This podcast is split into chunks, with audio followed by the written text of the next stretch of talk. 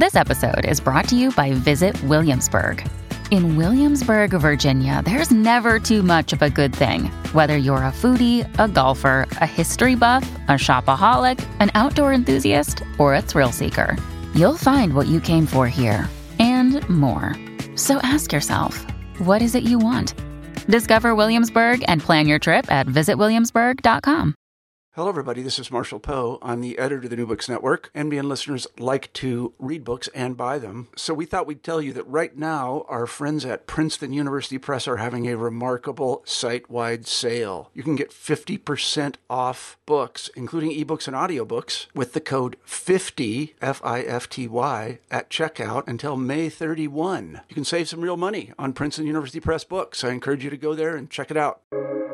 Welcome to the New Books Network. Hello, everyone, and welcome back to the New Books in East Asian Studies, a podcast channel on the New Books Network. I'm Li Ping Chen, one of the hosts of the channel. Today, we will be talking to Dr. Nicholas de Villiers about his new book, Cruisy, Sleepy, Melancholy Sexual Disorientation in the Films of Cai Mingliang. This book is published by University of Minnesota Press in 2022 a critical figure in queer Sinophone cinema, and the first director ever commissioned to create a film for the permanent collection of the Louvre. Cai Mingliang is a major force in Taiwan cinema and global moving image art. Cruisy, Sleepy, Melancholy offers a fascinating, systematic method for analyzing the queerness of Cai Mingliang's film. Nicholas de Villiers argues that Cai expands and revises the notion of queerness by engaging with the sexuality of characters who are migrants, tourists, diasporic, or otherwise displaced. Through their lack of fixed identities, these characters offer a clear challenge to the binary division between heterosexuality and homosexuality, as well as the Orientalist binary division of Asia versus the West. Ultimately, de Villiers explores how Cai Mingliang's film help us understand queerness in terms of spatial, temporal, and sexual disorientation. Conceiving of Cai cinema as an intertextual network, this book makes an important addition to scholarly work on Cai in English. It draws on extensive interviews with the director, while also offering a complete reappraisal of Cai's body of work. Contributing to queer film theory and the aesthetics of displacement, this book reveals striking connections between sexuality, space, and cinema. This is a brief introduction of the book. Now let's hear it from the author. Nicholas, welcome to the show. Thank you so much for having me. I really appreciate being here. All right. So, first of all, can you tell us a little bit about yourself, your research interest, and anything you would like to mention? Sure. Um, I'm professor of English and film at the University of North Florida, where I've taught since 2008. My PhD is from the University of Minnesota in Comparative Studies in Discourse and Society.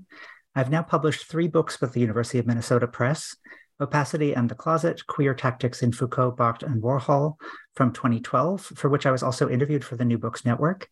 Sexography, Sex Work and Documentary from 2017, and now Cruisy, Sleepy, Melancholy, Sexual Disorientation in the Films of Cai Mingliang from 2012. I've also published journal articles in Jump Cut, Senses of Cinema, Bright Lights Film Journal, and uh, chapters in several edited collections on queer film and media. Sounds great. And then, um, so uh, look forward to actually check your interview in 2012 about your first book.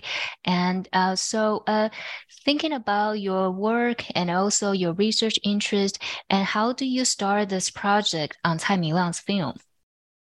So, first, I have to thank Michelle Stewart, who was also in the PhD program at Minnesota, for introducing me to Tsai Ming-liang's films, um, probably knowing I would like them due to my interest in Andy Warhol and Andy Warhol's durational films and, and kind of queer practices of camp. So, I first watched The Hole and Goodbye Dragon Inn. And I ended up publishing my first essay on Goodbye Dragon Inn in Jump Cut in 20, uh, 2008. And that formed the basis for the book, um, specifically chapter two on meta cinematic cruising in the film, also drawing on my research on Roland Barthes. Um, I'm also really grateful to those the Jump Cut editors, Julia Lesage and the late Chuck Kleinhans, for that early opportunity.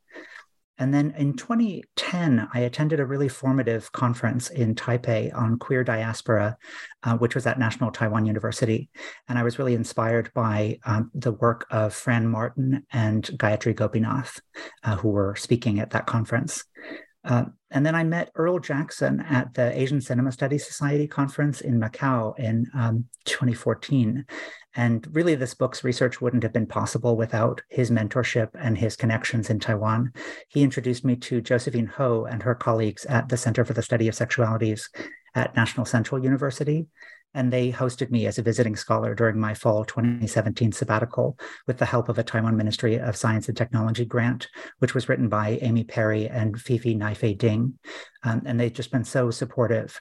Um, and that also gave me the opportunity to discuss Tsai's films with the really brilliant students at NCU. So, along with my NCU colleague, Jonathan Ye, who I was also able to interview Tsai Ming-liang at his studio and ask him questions about space and sexuality in his films. And he was so generous with his time. And Jonathan Ye is a brilliant translator of queer theory in Mandarin. And it was also really important for me to think about questions of cultural translation while working on this book. So I'm so grateful also for um, Song Hwee Lim was uh, the person who gave the initial introduction to Contact Tsai. And Lim's work has also been really influential to me in thinking about Tsai as a queer auteur.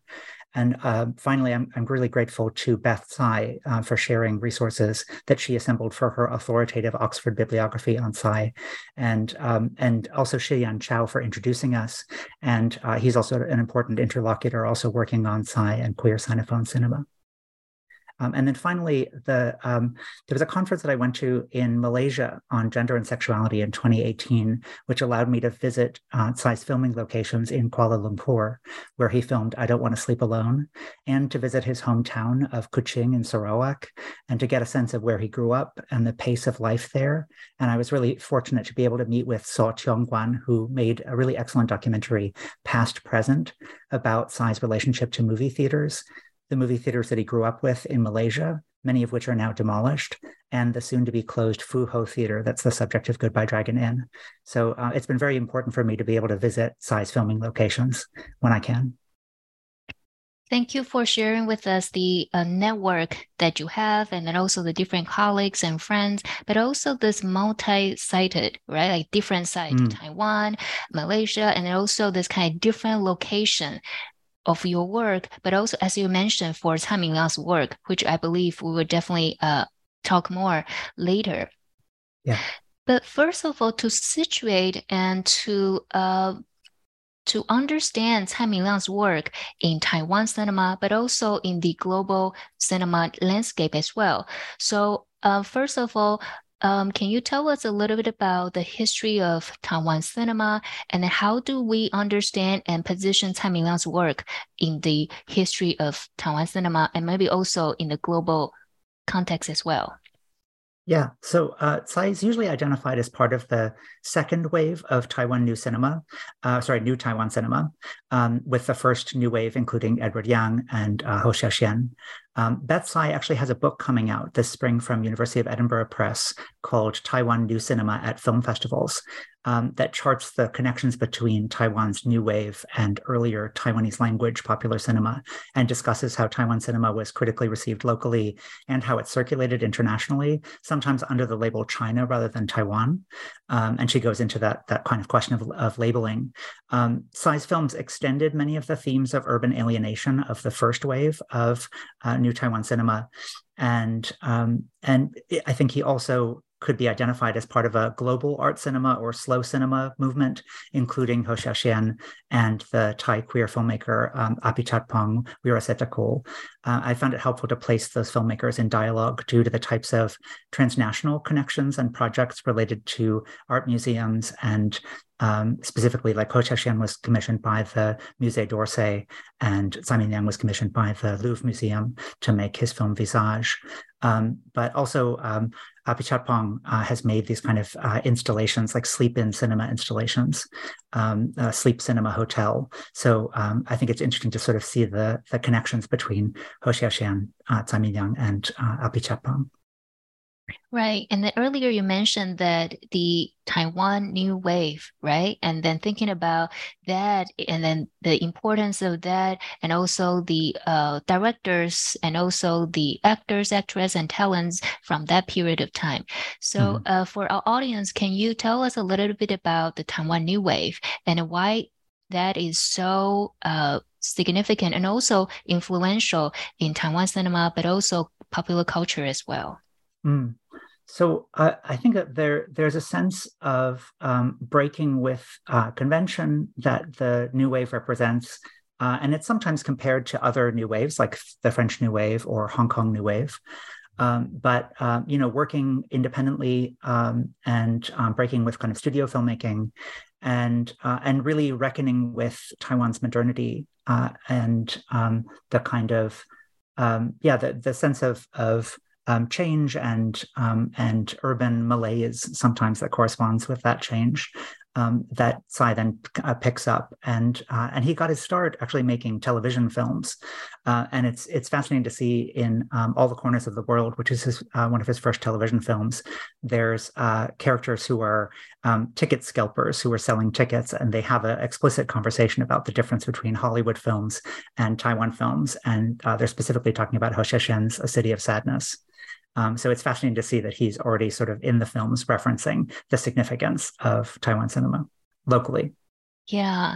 And then, so with that, you know, uh, Taiwan New Wave, and also to think about Taiwan locally, but also how this uh, uh, group of directors are also very famous and uh, uh, well received internationally as well mm-hmm. in the film festival and also in the different uh, communities uh, for the film lovers as well. And then Tsai mm-hmm. Ming-liang is definitely one of the great example that you know to think about with this kind of different connection with the locations, Taiwan, Malaysia, and so, but also very famous uh, and also uh, loved by international audience as well. Mm-hmm. So, um, can you tell us in terms of you know Tsai Ming-liang's background and also what's the feature or maybe the signature of his films? Mm-hmm. So I, I, mentioned that uh, Tsai was born in Kuching in Sarawak in Malaysia. Um, he moved to Taipei uh, in, at the age of 20 um, to attend the Chinese Cultural University for uh, drama and cinema, and he graduated in 1982. Um, and he recalls, you know, during those formative years growing up in Kuching, he would go to movies nearly every day with his grandparents. Um, and there's two major genres of popular 1960s Sinophone cinema that made an impression on him uh, Grace Chang's Mandarin language Hong Kong musicals and uh, King Hu's wuxia, um, uh, like Dragon Inn. Um, and he he later paid homage to these genres, juxtaposing them with his own kind of more minimalist uh, modernist slow cinema depicting alienated urban life in, in Taipei. So Tsai's millennial disaster musical, The Hole from 1998, features several Grace Chang songs. Um, likewise, uh, he returns to this kind of use of musical in a pornographic musical called The Wayward Cloud from 2003, sorry, 2005. Um, and then in Goodbye Dragon Inn um, from 2003, the movie theater on its closing night screens the King Hu Dragon Inn with the original actors Miao Tian and uh, Shi Chun in the audience watching their younger selves on screen, while others are not as interested in watching the movie and are cruising the theater, you know, the, the bathrooms and the back hallways of the movie theater. Um, so, um, so it's interesting the way he pays homage to the films that really influenced him and these kind of popular genres of uh, whether it's musical or swordsman pictures. Um, and then he really established his reputation within that second wave of new Taiwan cinema uh, with the Taipei trilogy, um, which is Rebels of the Neon God from 1992, Vive l'Amour from 1994, and The River from 1997 and they feature um, they all feature this lonely rebellious character xiao kang played by tsai's male muse li kangsheng who's been in all of his films and they offer a sharp critique of the heteronormative patriarchal family and nation. But at the same time, Tsai resisted his films being labeled dysfunctional family films uh, and also resisted the label gay films, despite his sustained attention to queer and non normative sexuality, um, especially cruising and anonymous sex in bathhouses, and um, uh, which also includes accidental father son incest in the river. Um, so uh, I can talk more about that, but I think it's interesting to sort of think about there. The defining feature is this kind of uh, preoccupation with queerness, and yet he really does resist the label gay, uh, and uh, f- at least for his films.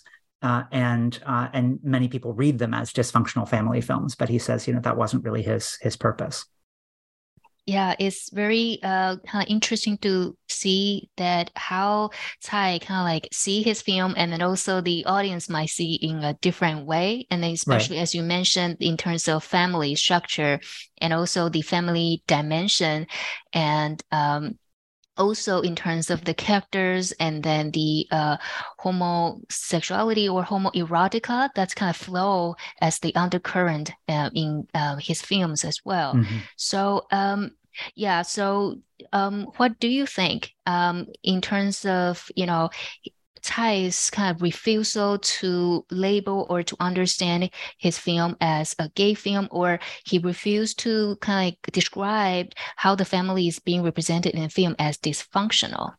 Mm-hmm. So, in, in, terms of the family, I'll start with that one. Um, one of the things that defines this Taipei trilogy is the kind of the way the characters will recur. Uh, and so he works with a, a, kind of a stable of actors, like many auteur directors are known for doing. Um, and they often play um, the same or similar roles. So Miao Tian is often cast as Xiao Kang's father. Uh, and um, the there's that sort of sense that they they are about the family um, and uh, and the sort of difficulty uh, experienced within the family, and uh, and specifically Xiao Kang's kind of rebellion against his parents.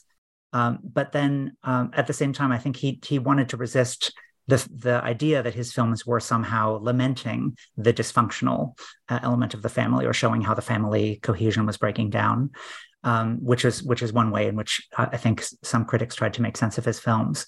Uh, and then in terms of his resistance to the films being labeled as gay films, part of it is that the characters are sometimes more ambiguous than just labeling mm. them as gay. Um, and then the other one is I think he didn't want to be pigeonholed into kind of gay film festival uh, as a particular niche. Um, so I read an interview with him where he uh, was asked by a friend to, you know, submit his film to a gay film festival, and he said, "Look, I just I, I don't want to be to therefore have have all of my films be labeled as gay festival films." But he's since then also said that he's evolved on that issue. He thinks that in general society is less conservative than when he made these early films, and uh, he's personally kind of evolved in terms of talking about homosexuality in his films. Right. And then to think about the ambiguous of the characters, I believe later on we will also be unpacking that there's a different dimension of the character or different perspective to interpret the characterization of the character as well.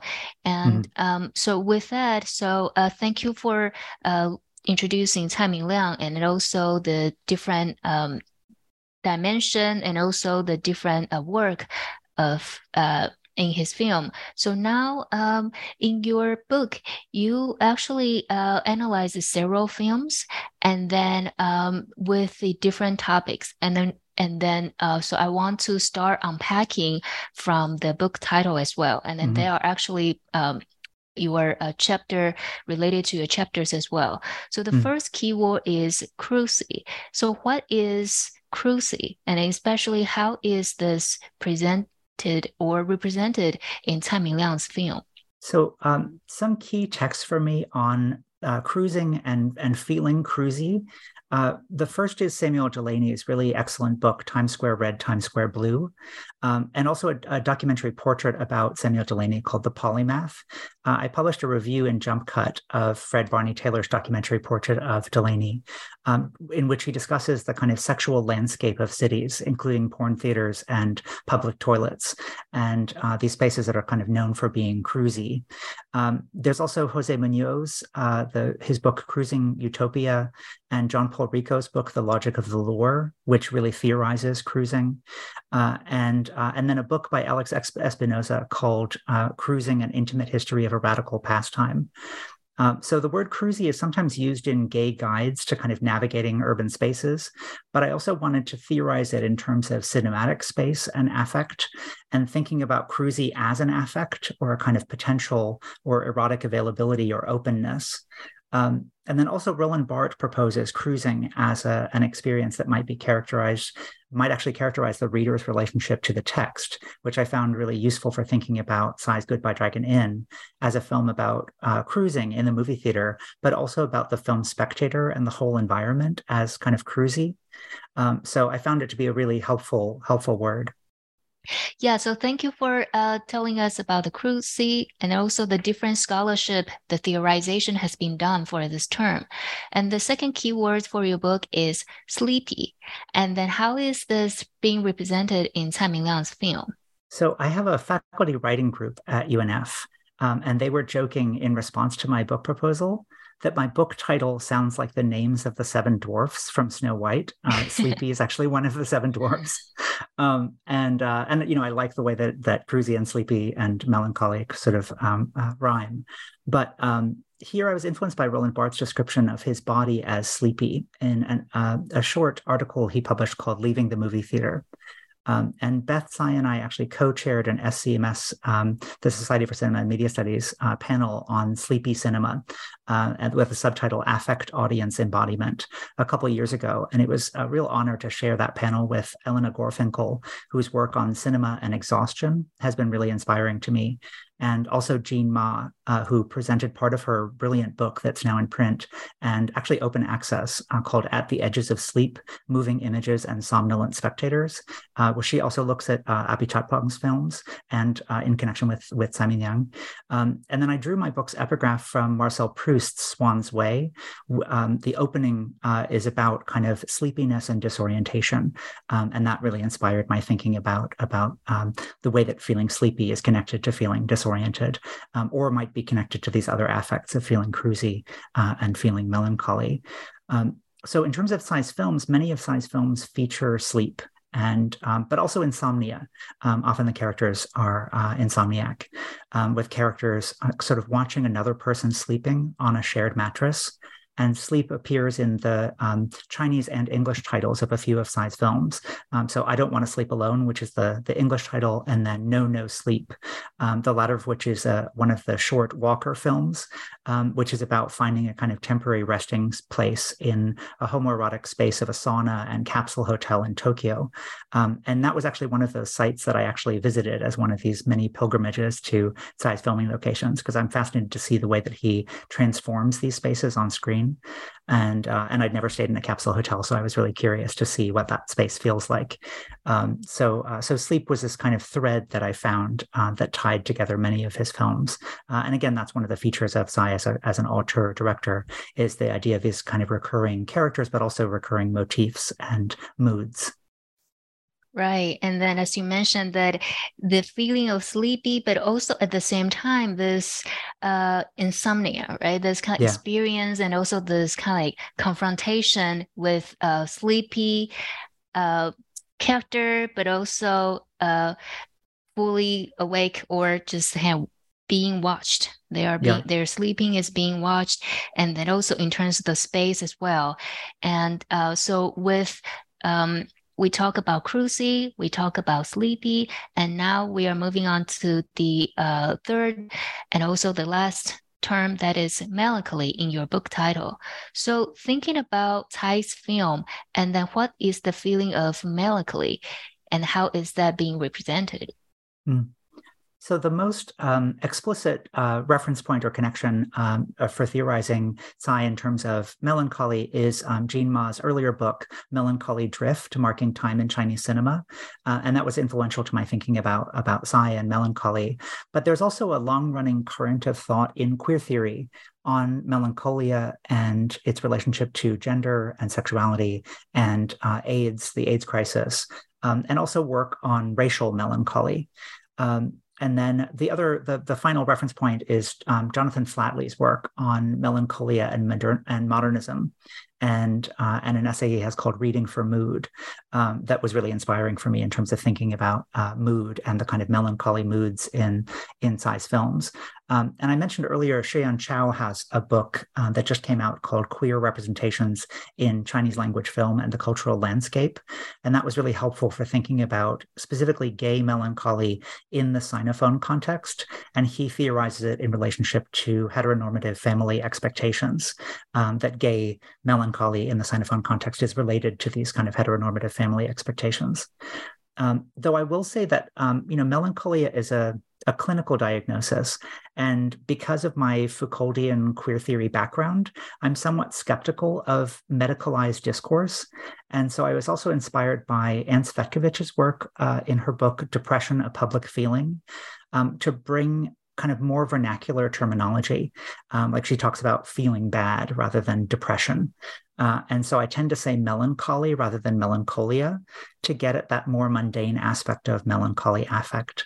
And I wanted to place melancholy, which is a, a really major affect, uh, uh, and it's majorly theorized within these traditions that I've talked about, um, alongside more minor affects like feeling sleepy uh, or feeling cruisy. Uh, and I was inspired actually by Jean, um, Sianne Ngai's work on uh, the idea of minor affects or minor aesthetics um, that uh, you know we may give a lot of attention to uh, theorizing melancholia, but I thought it was interesting to place it alongside these more minor affects like sleepy or cruisy.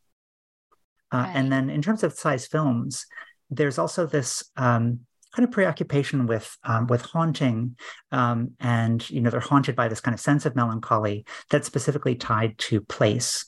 Uh, movie theaters or uh, pedestrian overpass in his short film The Skywalk is Gone um, and uh, and haunted by like ghosts, the allegedly haunted movie theater in Goodbye Dragon Inn, or the ghost of Xiaokang's father and mother in uh, What Time Is It There? and Visage, um, the film that was commissioned by the Louvre, um, which is a film that's also haunted by the ghost of the French New Wave director Francois Truffaut. Um, so there's that kind of theme of haunting throughout a lot of his work. Right. So with this uh, haunting and also this feeling effects of melancholia, or melancholy, as mm-hmm. uh, you mentioned, and then to think about place, space, and also the different forms of orientation and disorientation. So mm-hmm. you mentioned that, and also as you brilliantly analyze it, there are actually multiple forms of disorientation in his film. And mm-hmm. then, so uh, earlier we talked about spatial, temporal, and sexual orient- uh, disorientation. So I was wondering, can you uh, tell us more about how these multiple forms of disorientation representation is being represented in his film and what does that mean for the characters or for the film narratives mm. So sometimes the characters, sort of like insomnia as a recurring motif, um, sometimes the characters are disoriented in his films. Like the Skywalk is Gone is about a character who's disoriented because a skywalk uh, is missing um, because it's been torn down uh, in Taipei. So there's a kind of sense of disorientation in the really rapidly transforming city of Taipei uh, uh, or you know the kind of construction that you see also in Kuala Lumpur in I Don't Want to Sleep Alone. Um, but in terms of sexual disorientation as a as a term specifically, I was trying to make sense of why Tsai was resisting that label gay films early on in his career. Though again, you know, I think that was more largely that he didn't want to be pigeonholed as a gay film festival director, um, and he has evolved on that. But I was thinking how to you know foreground the queerness of Tsai's films and specifically his characters shifting or ambiguous sexual orientations. And um, so I, I, was looking at work by Michael Moon, uh, who coined the term sexual disorientation, uh, f- for thinking about it in terms of mimetic desire in films by Kenneth Anger and David Lynch in ways that I found applicable to to Tsai's films. Um, and then I also really admire Sara Ahmed's book, Queer Phenomenology Objects, Orientations, Others, which adds a really important element of migration and space and queer relations to home to the concept of sexual disorientation. So I found those kind of conceptualizations of sexual disorientation really helpful for thinking about Tsai's films like uh, Vive l'Amour uh, or I Don't Want to Sleep Alone, which are really focused on what Moon calls mimetic desire, this kind of triangulated desire among characters, um, and also The Hole, um, which is about kind of uh, all of which are about queer relations to domestic space and uh, but also migrant experiences, like returning to Malaysia to make a film about migrants and to comment obliquely on homophobia in Malaysian politics. Um, it's a, an oblique reference, um, but the the uh, Chinese title of the film is A Black Eye, um, could be like a black eye from um, being sleepless, um, but also uh, references um, uh, abuse and um, and a specific like political uh, event in Malaysia. Right. And then to think about this uh, sexual disorientation, but also think about in terms of the special and also the temporal uh, dimension of that as well. Mm. And uh, in one of the chapter, you particularly talk about space. And then you earlier you mentioned in different films there are bathhouse, capsule hotels, theaters, so on and so forth. So how does Tsai um, um, kind of like present these space on screen, and then also as you analyze how Tsai querying this space in his films. Mm. So um, I think I've mentioned most of the kind of published critical work on Tsai Ming Tsai Ming-liang's films focuses on how he deals with time. Um, Jean Ma's book is about marking time, uh, or Song Hwee Lim's book uh, is about Tsai Ming-liang and the cinema of slowness. Uh, again, connecting to to um, kind of trends in slow cinema. Uh, but I wanted to emphasize that element of space in Tsai's films, since to me you kind of um, can't think about time and space separately. Um, and so I'm influenced by queer phenomenology, um, but also queer geography, thinking about kind of queer spaces and queering of space, um, specifically Michel de Certeau's work on urban spatial practices and uh, Ricco's uh, book, um, The Logic of the Lure, talks about queer sex space theory for thinking about cruising and urban space like parks and public restrooms and movie theaters and porn theaters. Um, all of those spaces, you know, feature really prominently in Tsai's films as kind of cruising grounds. And Certeau discusses spatial practices and tactics that are used by those who don't own property, which is really relevant to Tsai's frequently homeless and displaced characters and their uses of urban space. The kind of focus on um, the the tactics that the characters use for for appropriating space within within his films. Um, and then in in the conversation that I had with with Tsai and Jonathan Yeh about Tsai's short film No No Sleep about the capsule hotel and sauna, he observed how uh, people in Tokyo seem to live a kind of portable life, um, which can be seen in these capsule hotels and public baths, um, in the film, but also in internet cafes as a kind of rented place to briefly rest. Um, and I started to realize that so many of Tsai's films carry that theme of rented space, um, the kind of emphasis on real estate markets in Vive l'Amour, and then again in Stray Dogs, um, bathhouses and the river, but also um, it made me realize, you know, movie theaters are also rented spaces. Right. And then these spaces are also in a very um, interesting um, place because it's a public space, but at the same time, it's still uh, individually used as well. So I think it's mm-hmm. very interesting to think about how individual is in that kind of ambiguous space. Is it public? Is it private? Or how do we understand that space, especially with the individual, I mean, the characters uh, in there? So, yeah. especially as you mentioned, uh, many of the characters they are uh, to uh, one way or another displaced. They're migrants mm-hmm. or they're diasporic uh, characters. And so, with this, um, the next question I have is related to what you mentioned in terms of space, but also in terms of displacement as well. So, that is Tsai Ming-liang's concern or this theme about home, but also about homelessness as well. Mm. So can you tell us more about how how Tsai approach the question of home and homelessness in his films? Yes, um, belonging and home are, are really central problems for Tsai's films, um, um, but also for he, him himself. Um, you know, his films' characters are often migrant and tourist, uh, or homeless, or otherwise displaced.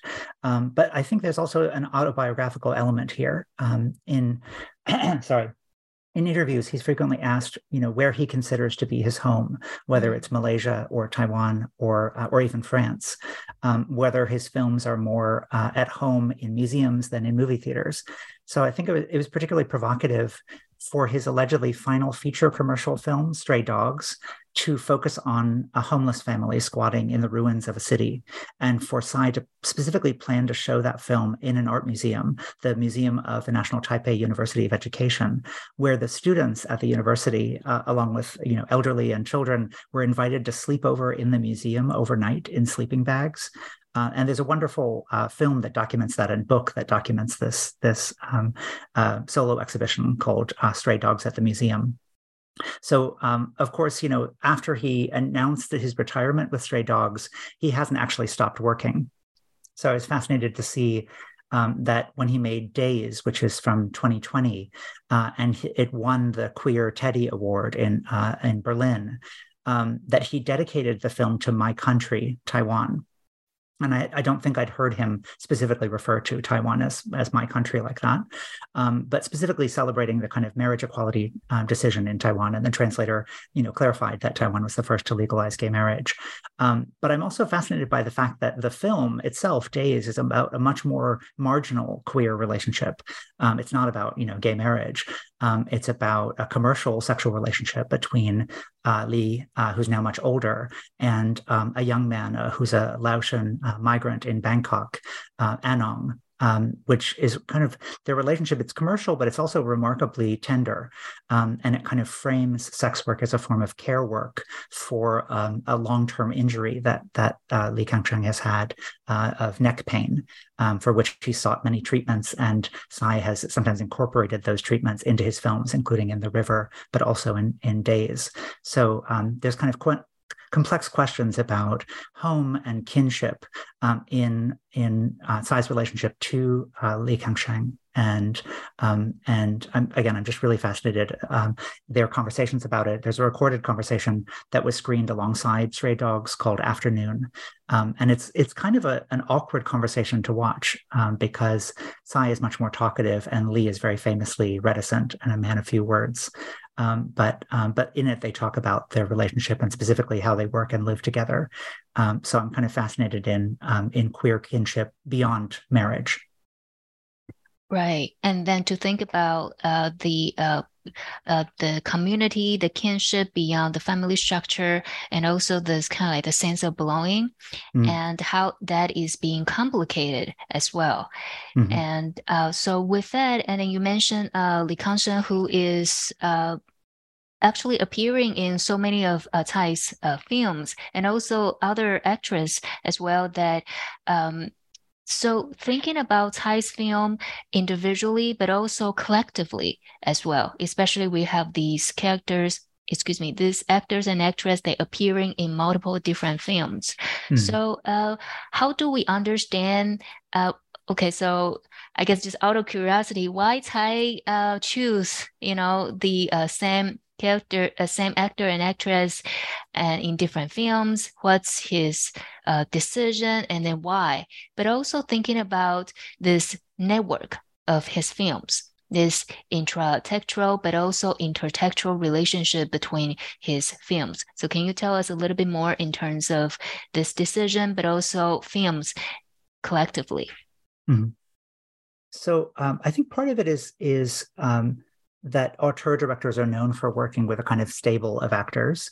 Uh, and he was really, uh, I was influenced by uh, Truffaut, um, who was known for working with a, a, a, set of actors, and and has said that it was a, you know an honor for him to make some films with Truffaut's actor uh, Jean Pierre Léaud as well, and to have kind of Truffaut's cinematic universe interact with his uh, set of uh, of actors. Um, but I think that that's uh, it's kind of interesting to to think about the way that he sometimes recombines the characters or follows the relationships among the characters over several films, and it rewards the the viewer who is able to pick up on that sense of uh, you know I've seen these characters interact, or I think I've seen this type of um, of uh, interaction before, but it's slightly different from film to film, uh, and that's especially true of Chen Shiang-chyi and um, and Li Kangsheng uh, over the course of, of several films, um, in starting with um, What Time Is It There, in which they're shown in, in very separate places, but because of the way that they're edited together, we sort of follow a, a parallel storytelling among their characters as she goes to Paris and as uh, Xiao Kang stays in, in Taipei. Uh, but then he returns to that relationship in um, the Skywalk is gone and in um, the Wayward Cloud. So there's that sort of sense that he can always reconfigure that relationship and kind of, uh, and also defer its consummation from film to film. Right. So watching one film is not enough. Watch more, and then also to, I guess, continuing engage with the film. Right. So right. even we are watching the second, third, or multiple ones, but also to think about the um, kind of like the connecting dots, and maybe as you mentioned, there are some parallels, or there are some. Uh, you know, uh, outside the film development, that is that if we put this film or this narrative together, there might be something that the audience can do the work. They can piece right. them together or even complicate the uh, narrative as well. Right. Yeah. I mean, I think it, it can sometimes be a disorienting feeling to to think, wait, I've seen this it's sort of deja vu, but it's but it's nonetheless repetition with a difference. And um, the, sometimes I use the term like a f- kind of fold of meaning, where mm. the, the viewer is able to notice that connect that that fold or that connection. Um, uh, and especially there are certain films like um, Visage and Stray Dogs that are more abstract, but it's also kind of um, a, a, matter of of um, repeating his own motifs in a way that rewards his longtime fans.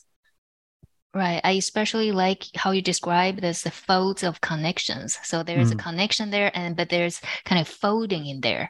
And yeah. how do we unpacking that folding or approach that folding through different watching of the film or through different reflection between films.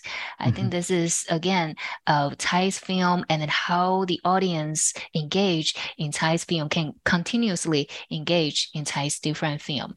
Mm-hmm. individually or collectively. Yeah. And uh, with that, so another connection that we mentioned earlier is in terms of uh, Tsai's filming, this production or this experience of filming is involving different uh, locations Malaysia, Taiwan, France, Japan, so on and so forth. So, can you tell us a little bit about Tsai's experience of filming transnationally and also his uh, casting of uh, different uh, excuse me, different actors and actresses mm. from different nations, different cultures. So, um, uh, Chao in his book talks about the there was kind of homophobic critical backlash to Tsai's film The River, um, that people thought you know it was too kind of taboo breaking to to uh, raise the the issue of incest, father son incest, even though accidental uh, in this film. And part of that backlash also meant that people started to question whether Tsai, as a foreigner, should be eligible for Taiwanese film funding and awards. Um, so, um, so he talks about you know how that that also encouraged Tsai to seek European funding. Um, so the Hole was uh, commissioned for French television um, as part of a series called uh, The Year 2000, as seen by these directors. Um, and uh, then What Time Is It There uh, is another French co-production and um, and also his return to Malaysia. I don't want to sleep alone, um, which I mentioned kind of alludes to homophobia in Malaysian politics and uh, and focuses specifically on migrant uh, Bangladeshi laborers in Kuala Lumpur. That was actually commissioned by a, a Vienna Mozart festival. Um, and uh, and you do hear Mozart playing at the very beginning of the film. Um, so um, and then finally Visage, which was commissioned by the uh, the Louvre. Actually, it's the first film ever commissioned by the Louvre as part of their their permanent collection.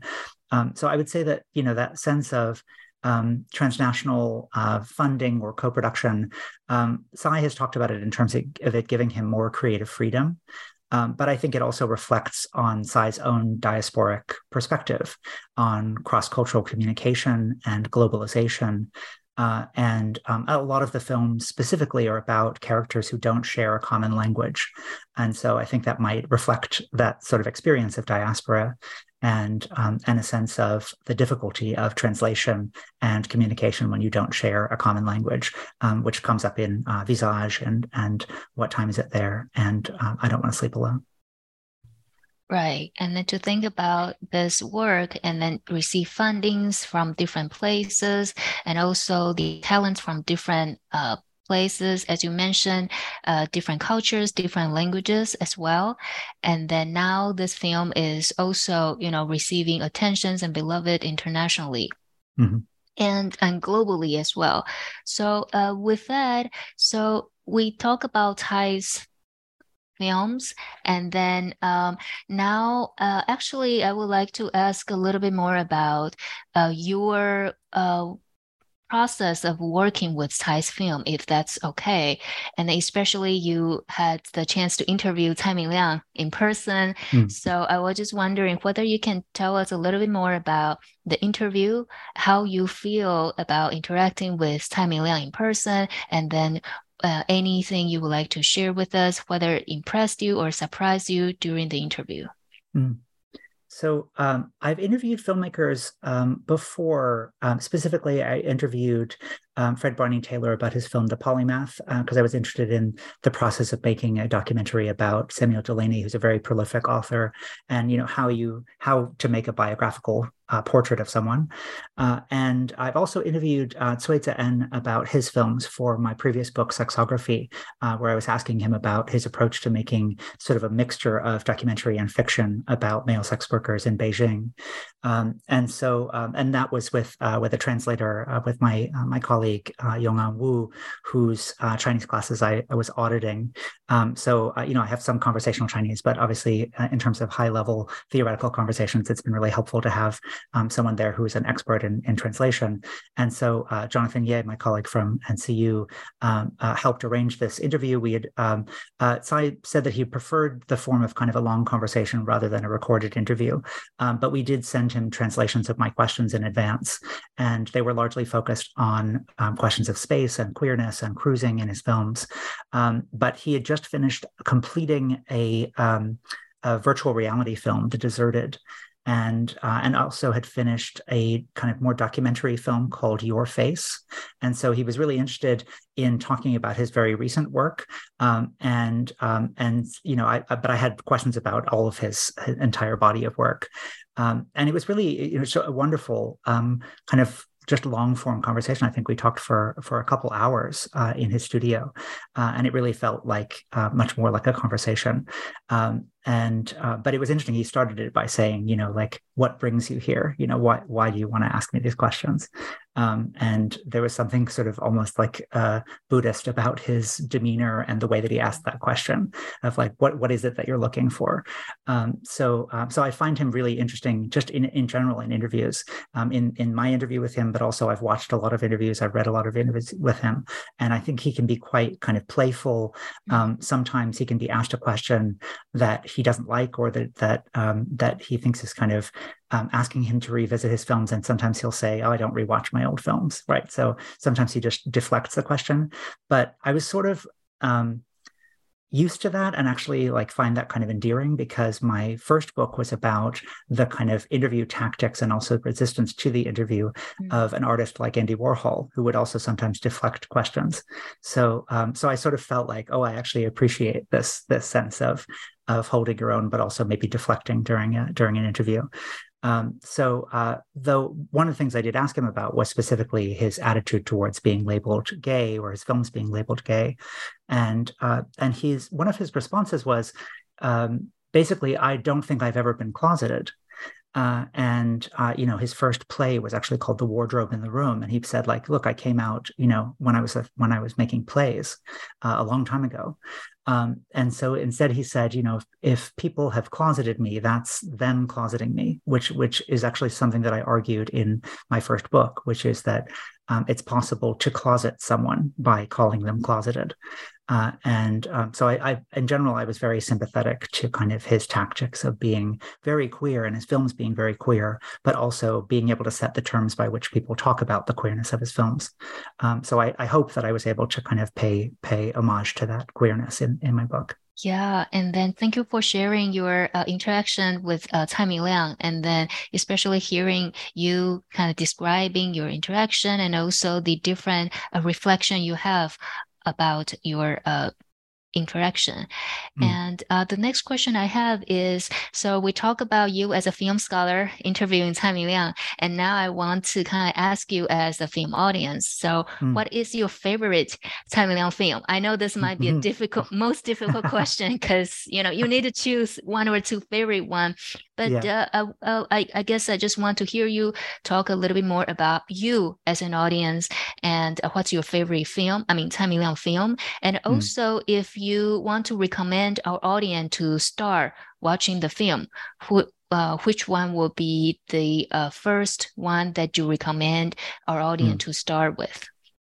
So when people ask me which film to start with, I usually recommend uh, the one, the ones that I started with, which is The Hole and Goodbye Dragon Inn. Mm. Um, I think the Hole, um, I, actually, I was very happy to see that the um, post COVID uh, 19 that people were revisiting Tsai's the Hole, which is about a fictional pandemic, but it feels very uncanny to watch. Um, and uh, and there were many articles um, that uh, kind of journalists who were who are encouraging people in in you know recommending films to watch during the pandemic that are about pandemics um, to say that you know that this is a really interesting one because it focuses on a sense of isolation and it's about characters who are who refuse to evacuate um, but they're kind of oblique interactions uh, and fear of disease uh, in this apartment building. Uh, but then it's punctuated by these really beautiful colorful uh, musical numbers that are that are so startling. Um, so I think that's that's a really great one to to start with. Um, and uh, and it may be it may be one of my favorites. Um, but uh, but I think Goodbye Dragon Inn is the one that uh, that I, resonates with me the most in terms of um, in terms of mood and uh, and the ability to sustain a mood and and pay tribute to um, our experience of watching movies. Um, so it's really about the audience experience. So yeah, my my experience as an audience member, that's the one that I've also really enjoyed being in an audience watching that film. Um, it feels very sort of meta cinematic to be in a theater watching it in a theater. So I was really happy. My local theater, um, Sunray Cinema in Jacksonville, had a festival um, this mm. past spring called Sleeping Giant, where they screened the 4K restoration of Goodbye Dragon Inn. Wow! And it was just such a wonderful feeling to be back in an audience again um, and uh, and to watch that film, you know, because it it sort of acts like a mirror for the audience. Um, and then other ways into to his films, if you're interested in watching uh, shorter films, I would say um, he has a very short film, three minute film called "It's a Dream" that I start the book with in the preface, that I think acts as a, as a kind of um, a microcosm of his films and his relationship to movies and and also his kind of queer relationship to um, the family um, since it has uh, it's his most kind of autobiographical film.